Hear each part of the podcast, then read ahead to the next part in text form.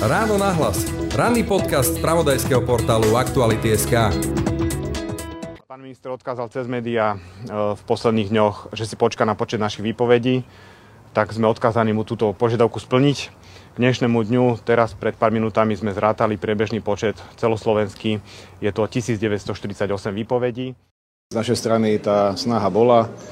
My sme samozrejme korektne e, plnili to, čo Lekársko-odborové združenie žiadalo. V veľmi skorej dobe sa s pánom Vysolajským stretnem a budeme sa teda e, vzájomne informovať, aké sú vlastne konečné požiadavky Lekársko-odborového združenia, akým spôsobom majú byť naplnené a predpokladám, že budeme na tom ďalej pracovať.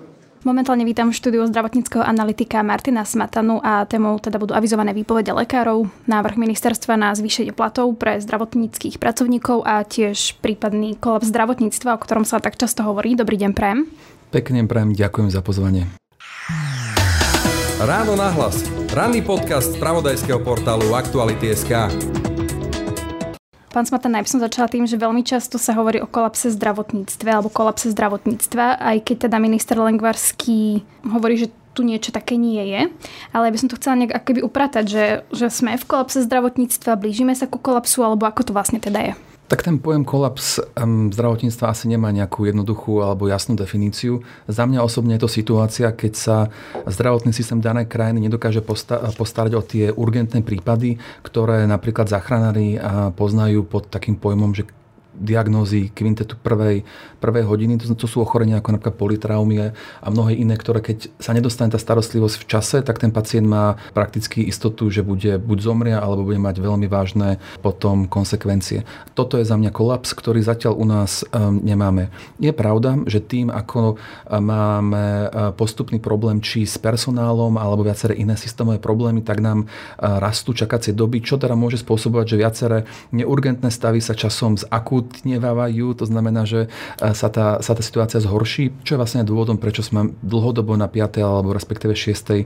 priečke v počte liečiteľných alebo, alebo preventabilných úmrtí. E, dnes ale však e, podobne ako pán minister Lengársky včera povedal v kolapse, nie sme, aj keď tá situácia sa bohužiaľ dlhodobo zhoršuje. Čiže najväčší problém je čo? Nedostatok zdravotníkov a práve to, že nemáme dosť mm, sestier, lekárov a potom sa nám vlastne posúvajú napríklad aj tie čakacie doby? Pravdepodobne áno. Problém je, že tie čakacie doby nemáme teraz presne zmerané, aby sme teda vedeli presne povedať, ktoré špecializácie a ktorí zdravotníctví sú primárne tými, um, nazvime to najviac, najviac e, chýbajúcimi a to, že nie sú, spôsobujú to, že máme také zlé výsledky. Pochopiteľne zo skúsenosti vieme, že sú to práve zdravotníci a práve zdravotníci je niečo, čo nevieme proste nejakým myhnutím prútika rýchlo vyriešiť, lebo ak máme problém s tým, že máme podfinancovaný sektor, čo v porovnaní napríklad s Českom máme, to je vlastne stále rozhodnutie iba ministra financie a vlády. To sa dá prakticky v priebehu okamihov napraviť, ale vychovanie zdravotníkov to je téma, ktorá, alebo to je problém, ktorý trvá niekde 5, 6, 10 a viac, rokov. Takže za mňa ten najväčší problém, ktorý teraz máme, je práve nedostatok personálu. No a teraz nám reálne hrozí, že o dva mesiace budeme mať ešte menej lekárov, pretože tí teda podali výpovede. Na jednej strane možno ľudia vidia, že ministerstvo zdravotníctva má nejaký svoj pohľad na vec a potom vidia lekárske odborové združenie a napríklad Petra Vysolajského. Oni teda hovoria zase niečo iné a možno sa človek trošku stráca v tom, že kde je vlastne teda tá pravda. Vy to ako vidíte, tento taký, dá sa povedať, že nejaký konflikt? Áno, aj pravda, že sa v tom celkom ťažko orientuje, keď to niekto nesleduje a nemá možnosť si informácie verifikovať s jednou alebo druhou stranou, čo som aj spravil pred, teda, pred týmto rozhovorom. A možno ešte predtým teda dodám, keď sme riešili ten kolaps systému, napriek tomu teda, že viacerí politici to tak trochu zľahčujú, sa cez víkend vyjadrili v nejakých reláciách, že vlastne čo je to, že odíde 2000 lekárov. Ja sa skôr prikláňam k tomu, že ak by sa teraz realizovalo to, že tie, tie výpovede dajú, ak by dala čo len polka, lebo taká situácia bola podobne v roku 2011, tak ten kolaps by v priebehu pár dní pravdepodobne e, nastavil. Je pravda, že ministerstvo sa snaží túto situáciu e, veľmi rozvážne komunikovať a nájsť tie riešenia, ale je tu veľká hrozba. Rozsah tej hrozby, to znamená, že to, či teda dojde k tomu kolapsu alebo nedojde, závisí podľa mňa od takých troch faktorov a to je primárne e, od tej štruktúry tých výpovedí. Lebo je pravda, že v celom procese liečby každý jeden zdravotník, každá jedna špecializácia je kľúčová, nenahraditeľná pochopiteľné, ale keď sa rozprávame o zabezpečení koncovej liečby, to znamená, že tej úst, nemocničnej, tej naj, najfinálnejšej, tak tam sú tri také oblasti, alebo tri také špecializácie, alebo zamestnanci, ktoré keď nie sú alebo chýbajú, tak dôjde k tomu kolapsu. Prvá skupina sú zamestnanci, ktorí sa dajú definovať ako, nazme to, úzke hrdlo celého procesu, čo sú napríklad anesteziológovia, lebo ak chce ísť operovať chirurg, urológ, ginekolog, tak potrebuje mať toho anesteziológa. To znamená, že ak oni vypadnú, tak bohužiaľ veľká časť operatívy sa nebude dať realizovať a len ilustratívne v roku 2019 sme mali približne 350 tisíc hospitalizácií podľa štatistik NCD a niekde okolo milióna hospitalizácií k tomu. To znamená, že ak by nám vypadli práve tie anesteziológovia, veľká časť produkcie proste nejakým spôsobom vypadne. Druhá skupina, tá kľúčová, e, sú, čo som už spomínal, to sú lekári alebo zdravotníci, ktorí majú na starosti práve tie diagnózy e, v rámci toho kvintetu prvej hodiny, ktoré proste keď nie sú v dispozícii, chirurgovia, traumatológovia, ortopédi, anesteziológovia tam tiež spadajú, tak proste okamžite nám budú bohužiaľ ľudia zbytočne zomierať. A tretia skupina taká všeobecná, a to sú lekári s atestáciou, lebo oni sú garantní často tej ambulancie alebo oddelenia. To znamená, že dnes v čase, keď nahráme tento rozhovor, nemáme štruktúru tých výpovedí, nevieme teda povedať, ako čo podal, máme len nejaké čiastkové informácie a preto neviem povedať, ako aké veľké to riziko tých výpovedí je. Za mňa aj zo skúsenosti z roku 2011 a z tých informácií, ktoré máme k dispozícii, obávam sa, že e, ten dopad by bol veľmi, veľmi, veľmi negatívny až na hrane toho kolapsu, čo nechcem privolávať a pevne verím, že sa teda dohodnú. No, nevieme síce, aká skupina lekárov to je, ale keď si predstavíme, že by 2000 lekárov, hociakých lekárov podal výpovede a odišli by z nemocnic, tak ono to vyzerá, že ochromí tú nemocnicu, tak či tak? Áno, určite. Pri najlepšom v takom prípade sa posunie takmer celá elektíva, to znamená, že plánované výkony, ktoré sa dajú posunúť iba nejaký určitý čas, kým začnú byť akútneho charakteru. To znamená, že tá situácia, keby toto nastalo, tak sa tým iba čiastočne kúpi čas a k tomu kolapsu by došlo neskôr. Z toho, čo máme ale z tej včerajšej tlačovej besedy, čo bolo odkomunikované, tak napríklad vieme, že bola, bola tam pani rejiteľka Roosevelto nemoce Banskej Bystrice, ktorá povedala, že dalo približne 29% lekárov výpovede, čo je obrovské číslo číslo zreteľom toho, koľko nám už dnes chýba tých lekárov, ale čo bolo ešte tak kľúčovejšie je, že bolo uh, približne 60% z tých výpovedí sú atestovaných lekárov a ja som si informácie preveril aj u zástupcov Lekárskeho odborového združenia a vyzerá, že tam uh, viac ako dve tretiny anesteziologov asi teda dajú výpovede. To sú čísla, ktoré sú uh, presne tie dve z tých troch rizikových skupín, ktoré som spomínal, tak to sú oni. To znamená, že tie rizika v niektorých regiónoch budú pravdepodobne veľmi, veľmi vysoké. Tých 1948 výpovedí lekárov, to sú lekári z takmer 27 alebo aj viac nemocní Slovenska. Sú to najväčšie nemocnice Slovenska, univerzitné, fakultné nemocnice, pripojili sa k nám aj e, súkromné nemocnice a krajské malé nemocnice. Áno, no práve som sa chcela pýtať na tie regióny, že ako to vlastne sa to odrazí v tých regiónoch, hej, že či to je teda rozdiel, že ak máme v niekde dve nemocnice, tri a niekde len jedna, takže či napríklad v niektorých regiónoch to môže byť reálny potom problém. To potom závisí od toho, ktoré, ktoré nemocnice v tom regióne, ale určite keď keď si pozrieme na tú štruktúru tých pacientov, že odkiaľ chodia, tak aj tie veľké nemocnice, ktoré, alebo aj, aj regionálne nemocnice často berú z, z okolitých e, oblastí, takže ono kým nebudeme mať presnú štruktúru špecializácií zdravotníkov a nemocníc, ktoré plánujú výpoveď, nevieme toto riziko posúdiť. Ale už pred touto krízou, pred týmito výpovediami, keď sa naposledy pred covidom v roku 2019 robil štatistický zber dát, tak už vtedy bola veľká diskrepancia v počte zdravotníkov, ktorí chýbajú.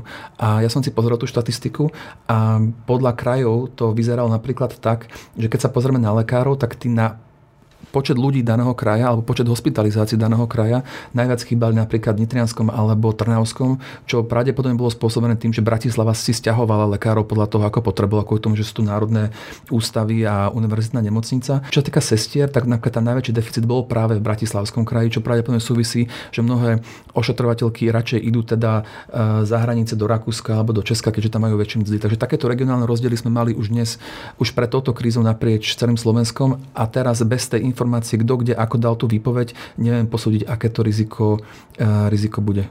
Áno, ale tak asi možno viete povedať ľuďom, že čo by teda mohli očakávať, že buď sa teda nedostanú na operáciu, alebo budú ešte dlhšie čakať, alebo čo by to znamenalo, ak by naozaj, dajme tomu teraz 2000 lekárov len tak odišlo zo dňa na deň. Samozrejme, aj keď, viete, historicky som asi odborník na strašenie, počas covidu ste to mohli opakovane počuť. V tomto prípade by som bol skôr trochu zdržanlivý, pokiaľ nemáme tie výsledné čísla, lebo tiež nechcem šíriť nejakú paniku alebo obavy ale ako som povedal, pri takýchto číslach, ktoré máme, tých 2000 výpovedí, len možno pre ilustráciu, v, v rezorte funguje alebo pracuje približne 20 tisíc lekárov, z toho zaokrúhlene 10 tisíc je robí v nemocniciach. Ak z toho 20, 2000 podá výpoveď, tak je to 20%. Niekto si môže povedať, že kto je jeden z piatich dní, to sa nejako vykrie časmi alebo nejakými extra, extra šichtami. No ono tak nie je, lebo už pred touto krízou naposledy, keď sme mali to štatické zisťovanie, tak nám chýbalo 2700 lekárov a 3100 sestier. To znamená, že ono tu treba k tomu pripočítať a zistíme, že to percento, ktoré nám chýba, keď sa nám priatajú už aj výpovede, je proste neudržateľné. Čo teda hrozí, ak som povedal, pri najlepšom, že sa budú odkladať e, neakutné prípady, e, zníži sa ako podobne ako počas covidu celková produkcia e, či už nemocníc, ale možno aj, keďže tam budú nejaké výpovede, aj je riziko, že časom e, klesne produkcia aj v ambulantnom sektore, možno už iba len z princípu nejakého, e, nejaké spolupatričnosti, tak ono sa to nebude dať dlho naťahovať, kým aj tieto prípady už budú akutné a potom, potom hrozí ten kolaps, e, kde proste už ani tie urgentné prípady, ktoré okamžite potrebujú tú starostlivosť, sa tam nedostanú.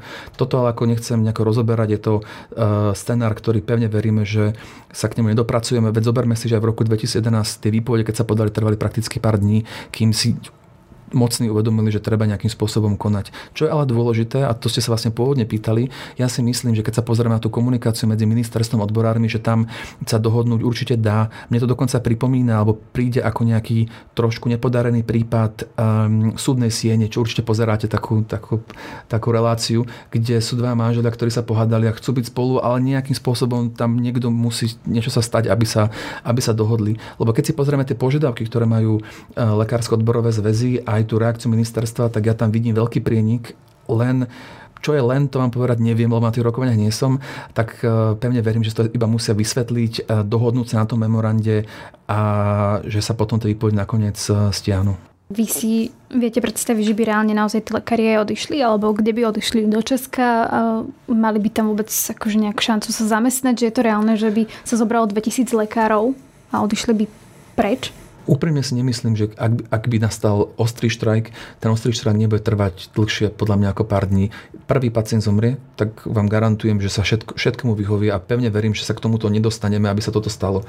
Takže podľa mňa sa to nestane a verím, že sa teda dohodnú a to aj z tej včerajšej komunikácie pána ministra bolo zrejme, že on, on robí všetko preto, aby sa teda nejakým spôsobom dohodli a tomuto sa nejako, nejako vyhli. Je ale pravda, že nedostatok personálu nemáme iba u nás. Veď zoberme si, Veľká Británia vydala v marci tohto roku veľkú stratégiu, tak, taký dokument sa to volá, že Build Back Better po covide, kde plánujú zamestnať 50 tisíc cestier, no kde ich nájdu? No tak nájdu ich pochopiteľne ako vždy z východná a južná Európa. To znamená, že každá krajina má nedostatok personálu. Zoberme si, že nemáme prakticky žiadnu jazykovú bariéru do Česka, pre mnohých z nás nemáme ani jazykovú bariéru do Maďarska, je tam veľký deficit pracovníkov. E, zamestnať takto nepoznám lekára, ktorý by bol eh, nezamestnaný, ak by nechcel byť zamestnaný, tak vám poviem. Takisto zdravotníkov. Taký dopyt je po nich, že keby chceli, tak, tak odídu. Majú kde ísť. Majú určite kde ísť, áno.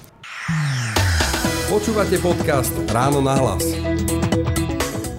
Našich 8 požiadaviek sa týka poriadku vo financovaní nemocníc.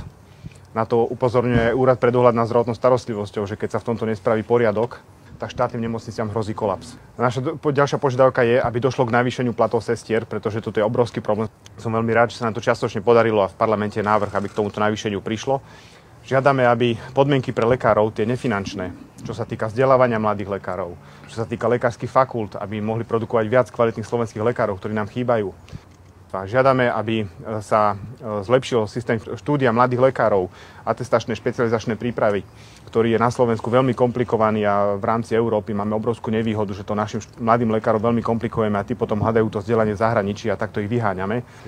Žiadame, aby bolo zabezpečené aj konkurencieschopnosť v rámci V4. Pandémia priniesla to, že v okolitých krajinách sa navýšili mzdy zdravotníkov a Slovensko na toto nezareagovalo. To nám robí veľký problém s odlivom lekárov do, do susedných krajín. Čo sa týka práve tých požiadaviek Lekárskeho odborového združenia, tak oni ich tam majú viac, je ich 8. Jedna, ktorú teda napríklad ministerstvo ako keby trošku pretláča takúto svoju víziu, že tomuto odborovému združeniu ide len o tie platy, tak možno by sa naozaj niekto opýtal, že či naozaj lekári potrebujú zvyšovať platy, lebo trošku sa ako keby v spoločnosti je možno taký názor, že oni už majú teraz vysoké platy, lekári zarábajú veľa. Áno. A to ste veľmi pekne vystihli, že bohužiaľ sa často tieto požiadavky fokusujú, či mediálne alebo politici sa fokusujú práve iba na to navýšenie miest, pričom to nie je až tak možno z tých najkľúčovejších požiadaviek. A takisto, keď sa potom rozprávate s tými lekármi, ktoré tej výpoveď dali, tak málo ktorý z nich spomína, že je to kvál, práve kvôli tým zdám väčšina z nich má tie ostatné body toho, tých požiadaviek, alebo to berú ako nejaký symbol uh, toho, aby ukázali vláde, poslancom, že tá situácia je naozaj zlá a treba nejakým spôsobom uh, tú situáciu riešiť. Dokonca ja som poznám mnohých, ktorých to, že sa až príliš e, fokus, alebo že príliš, či už e, mali ste tu pani štátnu na rozhovore, ale mali ste aj viacerých, alebo bolo to viacero politikov, vrátane pána ministra financí na tej tlačovej besede k tomu navýšeniu v auguste, ktorý sa až príliš upnuli práve na to, že lekári majú dosť a ignorovali ostatné problémy a to bol vlastne tento dôvod, že sa začali nejakým spôsobom nejaká taká mediálna snaha ich očierniť a vykresliť, aký bol nenažeraný, boli práve dôvody, prečo oni dali tie výpovede. To bol taký, taký zvláštny paradox. Ale keď sa pozrieme na tie požiadavky, že čo ministerstvo ponúklo a čo dal, čo chceli odborári a teda ako to teda vnímam, tak celý systém možno pre divákov, ktorí sa ne, možno nevyznajú do toho, ako, je, ako sú platení ústavní zdravotní pracovníci, majú v zákonoch definované koeficienty, ktoré sa viažú na priemernú mzdu v hospodárstve z predchádzajúcich dvoch rokov. Čo teda v praxi znamená, že napríklad lekár bez atestácie tam mal dnes napísané, že má nástupnú mzdu 1,25 násobok priemernej mzdy 2 roky dozadu. Atestovaný lekár mal tento násobok na 2,3 koeficiente. S čím prišlo ministerstvo je to, že tento koeficient pre neatestovaných lekárov navyšuje z 1,25 na 1,4 a atestovaným lekárom nechá na, na 2,3 a každému lekárovi za rok odpracovanej praxe až do 20 navyšuje ďalšie, ďalšie 0,01 koeficientu, podobne ako to napríklad v Čechách alebo napríklad v Rakúsku alebo v nejakých viacerých odborových zmluvách v Nemecku. Prečo to takto nastavili je, že cieľom ministerstva financí bolo, aby sme e, mali relatívne mzdy e, rovnaké u napríklad lekárov aj, aj sestier a iných pracovníkov, ako majú v Čechách. Čo to teraz znamená je, že keby sme sa pozreli, e, keby sme mali v Čechách a na Slovensku rovnakú priemernú mzdu, napríklad 1000 eur, tak sestra a lekár do, e, zarábajú v Čechách a na Slovensku rovnako, dokonca e, lekár možno ešte aj viac. Keďže ale je rozdiel medzi priemernou mzdou na Slovensku a v Česku, tak nie v relatívnej sume, ale v absolútnej sume aj po týchto navýšeniach, ktoré navrhol ministerstvo zdravotníctva financí, budú naši zdravotníci v nemocniciach zarábať menej. Len ilustratívne, ak je ten koeficient po zmenách u napríklad sestier vážený, to znamená, že všetky typy sestier okolo 1,5, násobku a rozdiel v priemernej mzde medzi Slovenskom a Českom je, dáme tomu zjednoduším 200 eur, tak je zrejme, že sestry v Čechách budú zarábať 300 eur viac ako na Slovensku. A toto je teda prvý rozkol problému, lebo ministerstvo financí síce dorovnalo mzdy, ale relatívne a nie absolútne. Druhý problém, ktorý majú, a to majú teraz hlavne lekári, je to, že e, tam sa navýšilo primárne neatestovaným lekárom, čo je korektne a správny e, krok. Keď sa pozrieme, koľko sa navýšilo neatestovaným lekárom, to sú tí, ktorí teraz doštudovali a nemajú teda ešte nejakú špecializáciu, tak ten, ten, ten, ten rozdiel roku 23 v porovnaní s súčasným sa pohybuje od 20%, keď niekto je čerstvý absolvent a nemá žiadne roky praxe, až po nejakých 36,8%, takže takmer 37%, že pomerne veľký nárast. A je to aj správne, lebo to sú lekári, ktorých potrebujeme, aby tu zostali, aby neodišli do Česka, do Polska, do Maďarska, lebo keď tu zostanú, založia rodiny, väčšia šanca, že tu sú. Takže to je korektný krok. Dokonca ten základ nástupu je jemne vyšší, ako má základný nástup v Čechách, takže to je veľmi správny a korektný krok. V čom je ale problém, je keď sa pozrieme potom na tých špecialistov a všetko sa rozprávame v ústavnej starostlivosti, tak tamto percent percento navýšenia je budúci rok iba nejakých od 6,9% až po 16%, pričom to, to prirodzené navýšenie kvôli tomu, že rastie priemerná mzda je 6,9%. To znamená, že oni, tí atestovaní skúsení lekári dostanú iba to minimum, čo by dostali tak či onak pri najhoršom a pri najlepšom dostanú o nejakých 10% viac. A v čom je problém je ten, nie je, že práve títo atestovaní lekári by potrebovali výrazne väčšiu sumu, ale v tom, že keď sa pozrieme, aká je predikovaná výška inflácie budúci rok, ktorá sa pesimisticky pohybuje podľa Národnej banky Slovenska možno pesimistickým scenári 18, 20, 22%, tak ono im to relatívne ani nevykrie, aby proste mali v čistom uh, viac. Vieme, že tam sú iné bázy, to znamená, že absolútne sume asi budú mať viac, ale keď si to pozrie nejaký lekár a pozrie sa, aká je inflácia, koľko dostane naviac, tak proste z jednoduché matiky vychádza, že dostane menej. A toto je teda dôvod, ktorý, ktorý uh, aj lekárskym odberárom proste nejakým spôsobom vadí. Takže, takže ak to zhrniem teda, tak tá ponuka nie je zlá, lebo rieši kľúčový problém a to je to, že uh, neatestovaní lekári mladí tu teda už budú mať adekvátnu porovnaní s Českom, ale ostáva problém to, že primárne pre, pri tých skúsených to nestačí relatívne zjednodušene na tú infláciu a keď, sa, keď to porovnáme, koľko to bude, bude vyzerať budúci rok e, versus Česko, tak ten rozdiel medzi priemerným platom lekára v nemocnici so všetkými nadčasmi, príslužbami, so všetkým a porovnám to isté s, s, s, Českom, tak bude stále rozdiel niekde okolo 250 eur a u sestry to bude niekde okolo, okolo 350, 370. Je pravda, že je to výrazný skok oproti súčasnému stavu, tam tie rozdiely boli okolo 600 eur, 550, 600. Čo mňa teda zaujíma, že či to pomôže niečomu, že buď minimálne mladí lekári budú mať viac záujem o tu ostať, alebo, alebo tu ostanú tí, ktorí by inak možno za iných okolností odišli preč. Alebo že či vďaka tomu dokážeme prilákať lekárov, ktorí nám odišli do Česka naspäť na Slovensko? Za mňa, ako to vnímam, a rovnako to vnímam napríklad aj u sestier, tak toto navýšenie podľa mňa pomôže presvedčiť čerstvých absolventov, aby tu zostali. Je to určené z tých hygienických faktorov, ktoré potrebujú, ale nepomôže nám to tých zahraničia prilákať naspäť. E, to navýšenie, keď sa, a teraz to znie, keby to bolo nič, ono to je obrovitánska suma, ono to vidie možno nejakých 450, nie 500 miliónov eur, čo je dvojnásobok štandardného rozpočtu a plus iné položky, takže to je obrovská suma a treba, aby som zase nejako nezľahčoval, tá, tá ponuka nie je definične zlá, iba chápem tie nedostatky, um, ale tá ponuka nie je dostatočná podľa mňa, aby sa tí zamestnanci zahraničia tu navrátili. A to je iba jeden z tých z tej skupiny faktorov. Ďalšie faktory, ktoré do toho hrajú pochopiteľne, a to sú tie požiadavky, ktoré majú napríklad aj odborári, je u mladých lekárov flexibilita vzdelávania, e, spôsob, aké robia atestačné prípravy. To sú veci, ktoré požadujú, aby e, keď si ten lekár po škole zvažuje, či tu zostane alebo odíde, každý zvažuje, každý si pozrie, že aká je šanca, že, sa, že ma pán primár dovolí um, cirkulovať a aký ten proces bude, kde budem a teda. To si každý zváži a to sú požiadavky, ktoré odborári teda, teda majú a sú kľúčové pri tom, či lekár tu zostane alebo odíde. Ale pravda, že porovnávať sa s Českom alebo Rakúskom alebo akokoľvek krajinou náročné, tam sa stačí pozrieť iba e, na tú výšku rozpočtu a koľko z toho šlo to obnovy infraštruktúry. Každý zdravotník chce robiť niečom, e, čo sa nerozpadáva, že má modernú techniku k dispozícii, môže robiť modernú e, medicínu. To sú veci, ktoré u nás sa síce postupne aj vďaka kapitálovým investíciám, vďaka eurofondom a vďaka pláne obnovy budujú alebo budú budovať, ale tá medzera je proste obrovská. Ilustratívne myslím, že Peťo Pažitný má takú peknú štúdiu asi pred troma mesiacmi, porovnala Slovensko, Česko, vyšlo mu, že by sme potrebovali niekde okolo 3 miliard do, do infraštruktúry, aby sme sa pri, dostali na tú úroveň Česka a západnej Európy. Za koľko tam budeme, ak niekedy? tak e, ak by sme mali tie 3 miliardy, tak zoberme si, že výstavba nejakej nemocnice so všetkými tými procesmi a nastavovaním, to je proces na 5, 6, 7 rokov. To znamená, že my sa stále rozprávame o, o tom, že niekoľko rokov ešte potrebujeme zdravotníkov, udržať tu napriek tomu, že nebudú vidieť výsledky tých krokov, ktoré sa im slúbujú. A to, keď sme pri tom, je tiež jedna z požiadaviek e, odborových zväzov, ale majú tam požiadavky na to, aby napríklad sa nerobili reformy veľkého charakteru, pokiaľ, pokiaľ sa nezastabilizuje ten personál. To znamená, že všetko, čo teraz riešime, oni nejakým spôsobom spísali do tých 8, 8 e, bodov, ktoré teraz e, nejakým spôsobom negociujú s ministerstvom zdravotníctva. Otázka je, že komu vlastne z tých všetkých zdravotníkov je potrebné čo možno najrychlejšie zvýšiť mzdy. Či sú to teda zdravotné sestry a či nie sú vlastne dôležitejšie ako napríklad lekári? Hm, toto je veľmi ťažká debata, lebo to, keď sme pri tom my sme naprieč všetkými odbornosťami alebo špecializáciami a teraz riešime iba lekárov, sestry, ale máme tu záchranárov, máme tu, máme tu fyzikov, máme tu proste mnoho e, špecializácií, ktoré takisto potrebujú, tak to by sme to boli veľmi dlho, keby sme každý mali prechádzať.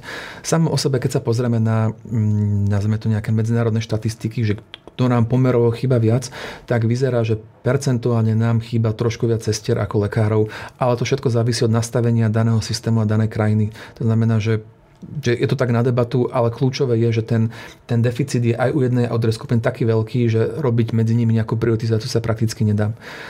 Keď sa pozrieme na to, čo vlastne dostali v tom návrhu od ministerstva zdravotníctva a financí, tak je pravda, že keď sa pozrieme na ten priemerný vážený nárast koeficientu u u lekárov aj s tým prírodným narastom je niekde okolo 16%, sestra má 30%. A prečo to tak je? Lebo aj tie nožničky medzi Slovenskom a Českom, medzi lekármi a sestrami boli odlišné a sestry mali 600 eur plus minus tento rok menej so všetkými prípadkami v nemocnici v Čechách.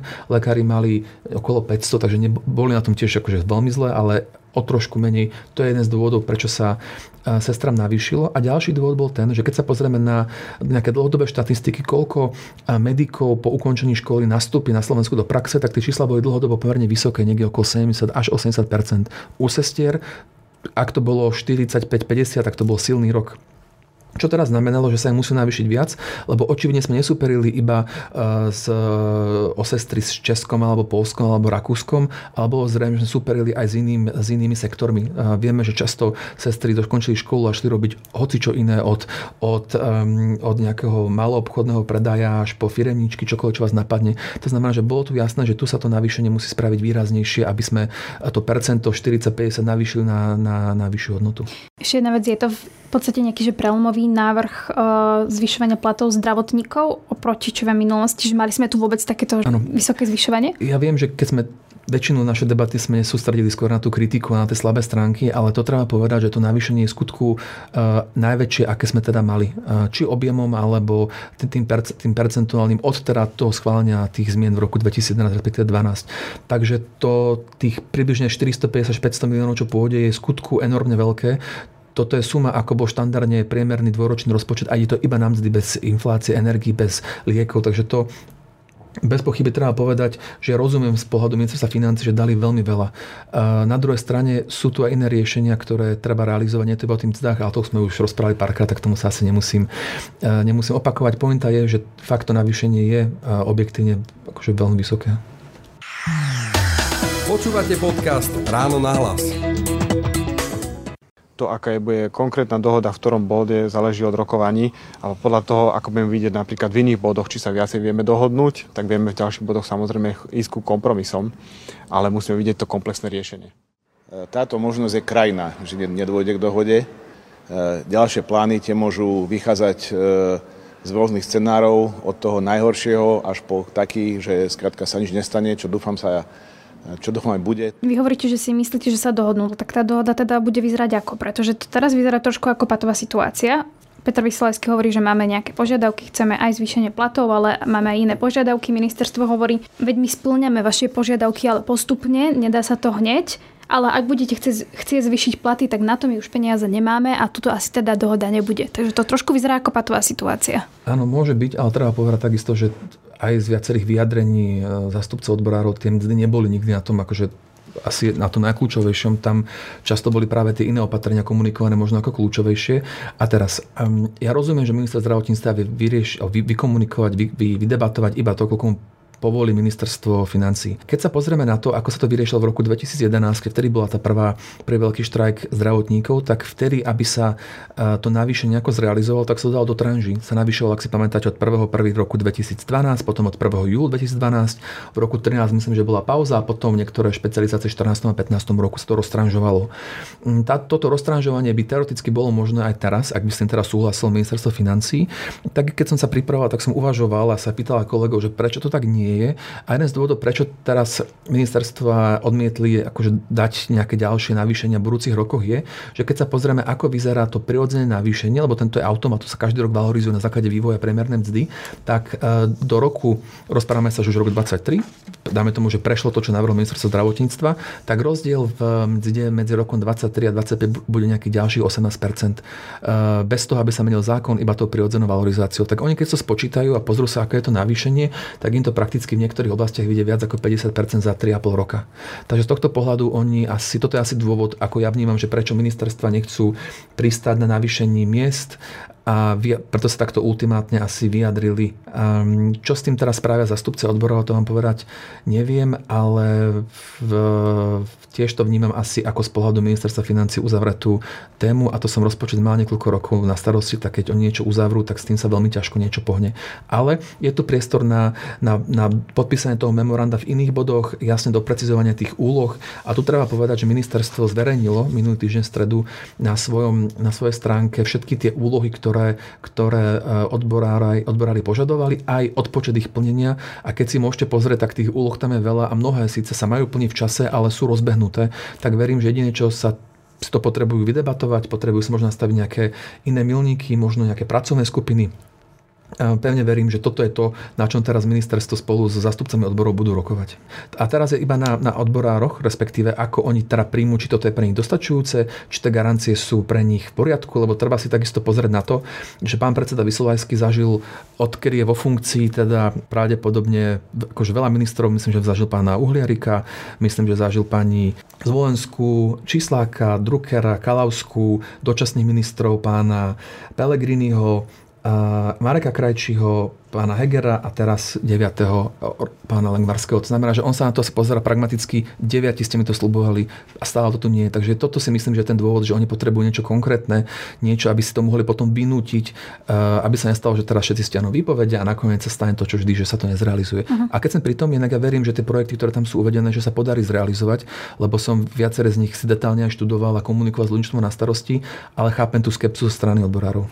Eh, ja si myslím, že ešte veľmi eh, skoro doma na to, aby sme tu hovorili nejaké ďalšie plány a prípadne riešili nejaké krizové scenáre. Zatiaľ pracujeme s myšlienkou a vnímame tak aj eh, prístup odborových funkcionárov, že je tu ochota sa dohodnúť. Ako vnímate to, ako tú situáciu zvláda minister e, zdravotníctva Vladimír Lengvarský, pretože niektorí ho napríklad kritizujú, že je taký veľmi flegmatický k tej celej situácii a že ako keby sa tvári, že bude situáciu riešiť až keď lekári naozaj odídu, čo ale vtedy by už teda bol aj možno blízko ten kolaps, tak ako vy teda vnímate to jeho pôsobenie, či to zvláda? Mm, za mňa Áno, a vysvetlím prečo. A tam by som sa pochváliť tú včerajšiu tlačovú besedu, ktorá, ktorá bola veľmi kľudná um, a verím, že ak by sa takoto cestou komunikovalo a bude ďalej komunikovať, tak verím, že tá situácia sa ďalej porieši.